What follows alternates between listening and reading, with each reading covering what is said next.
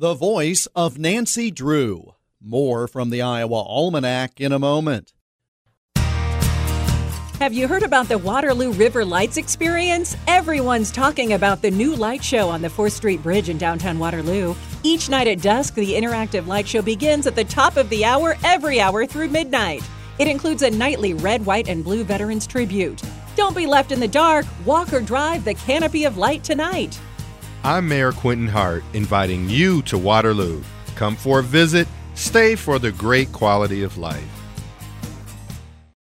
For many young women in the 1920s and 1930s, role models were somewhat hard to find. But a series of detective novels for young people featured a female character, Nancy Drew, who, despite her young age, solved mystery after mystery.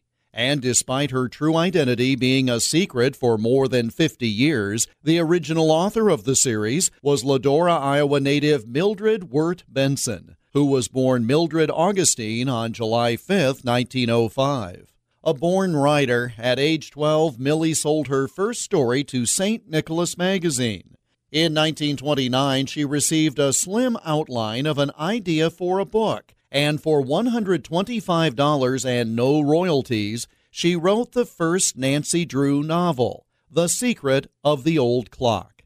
It was an immediate hit featuring a smart, curious, independent, and thoughtful character that soon became a role model for millions of girls. The woman who gave life to teenage detective Nancy Drew, Mildred Wirt Benson, was born in Ladora on this date in 1905.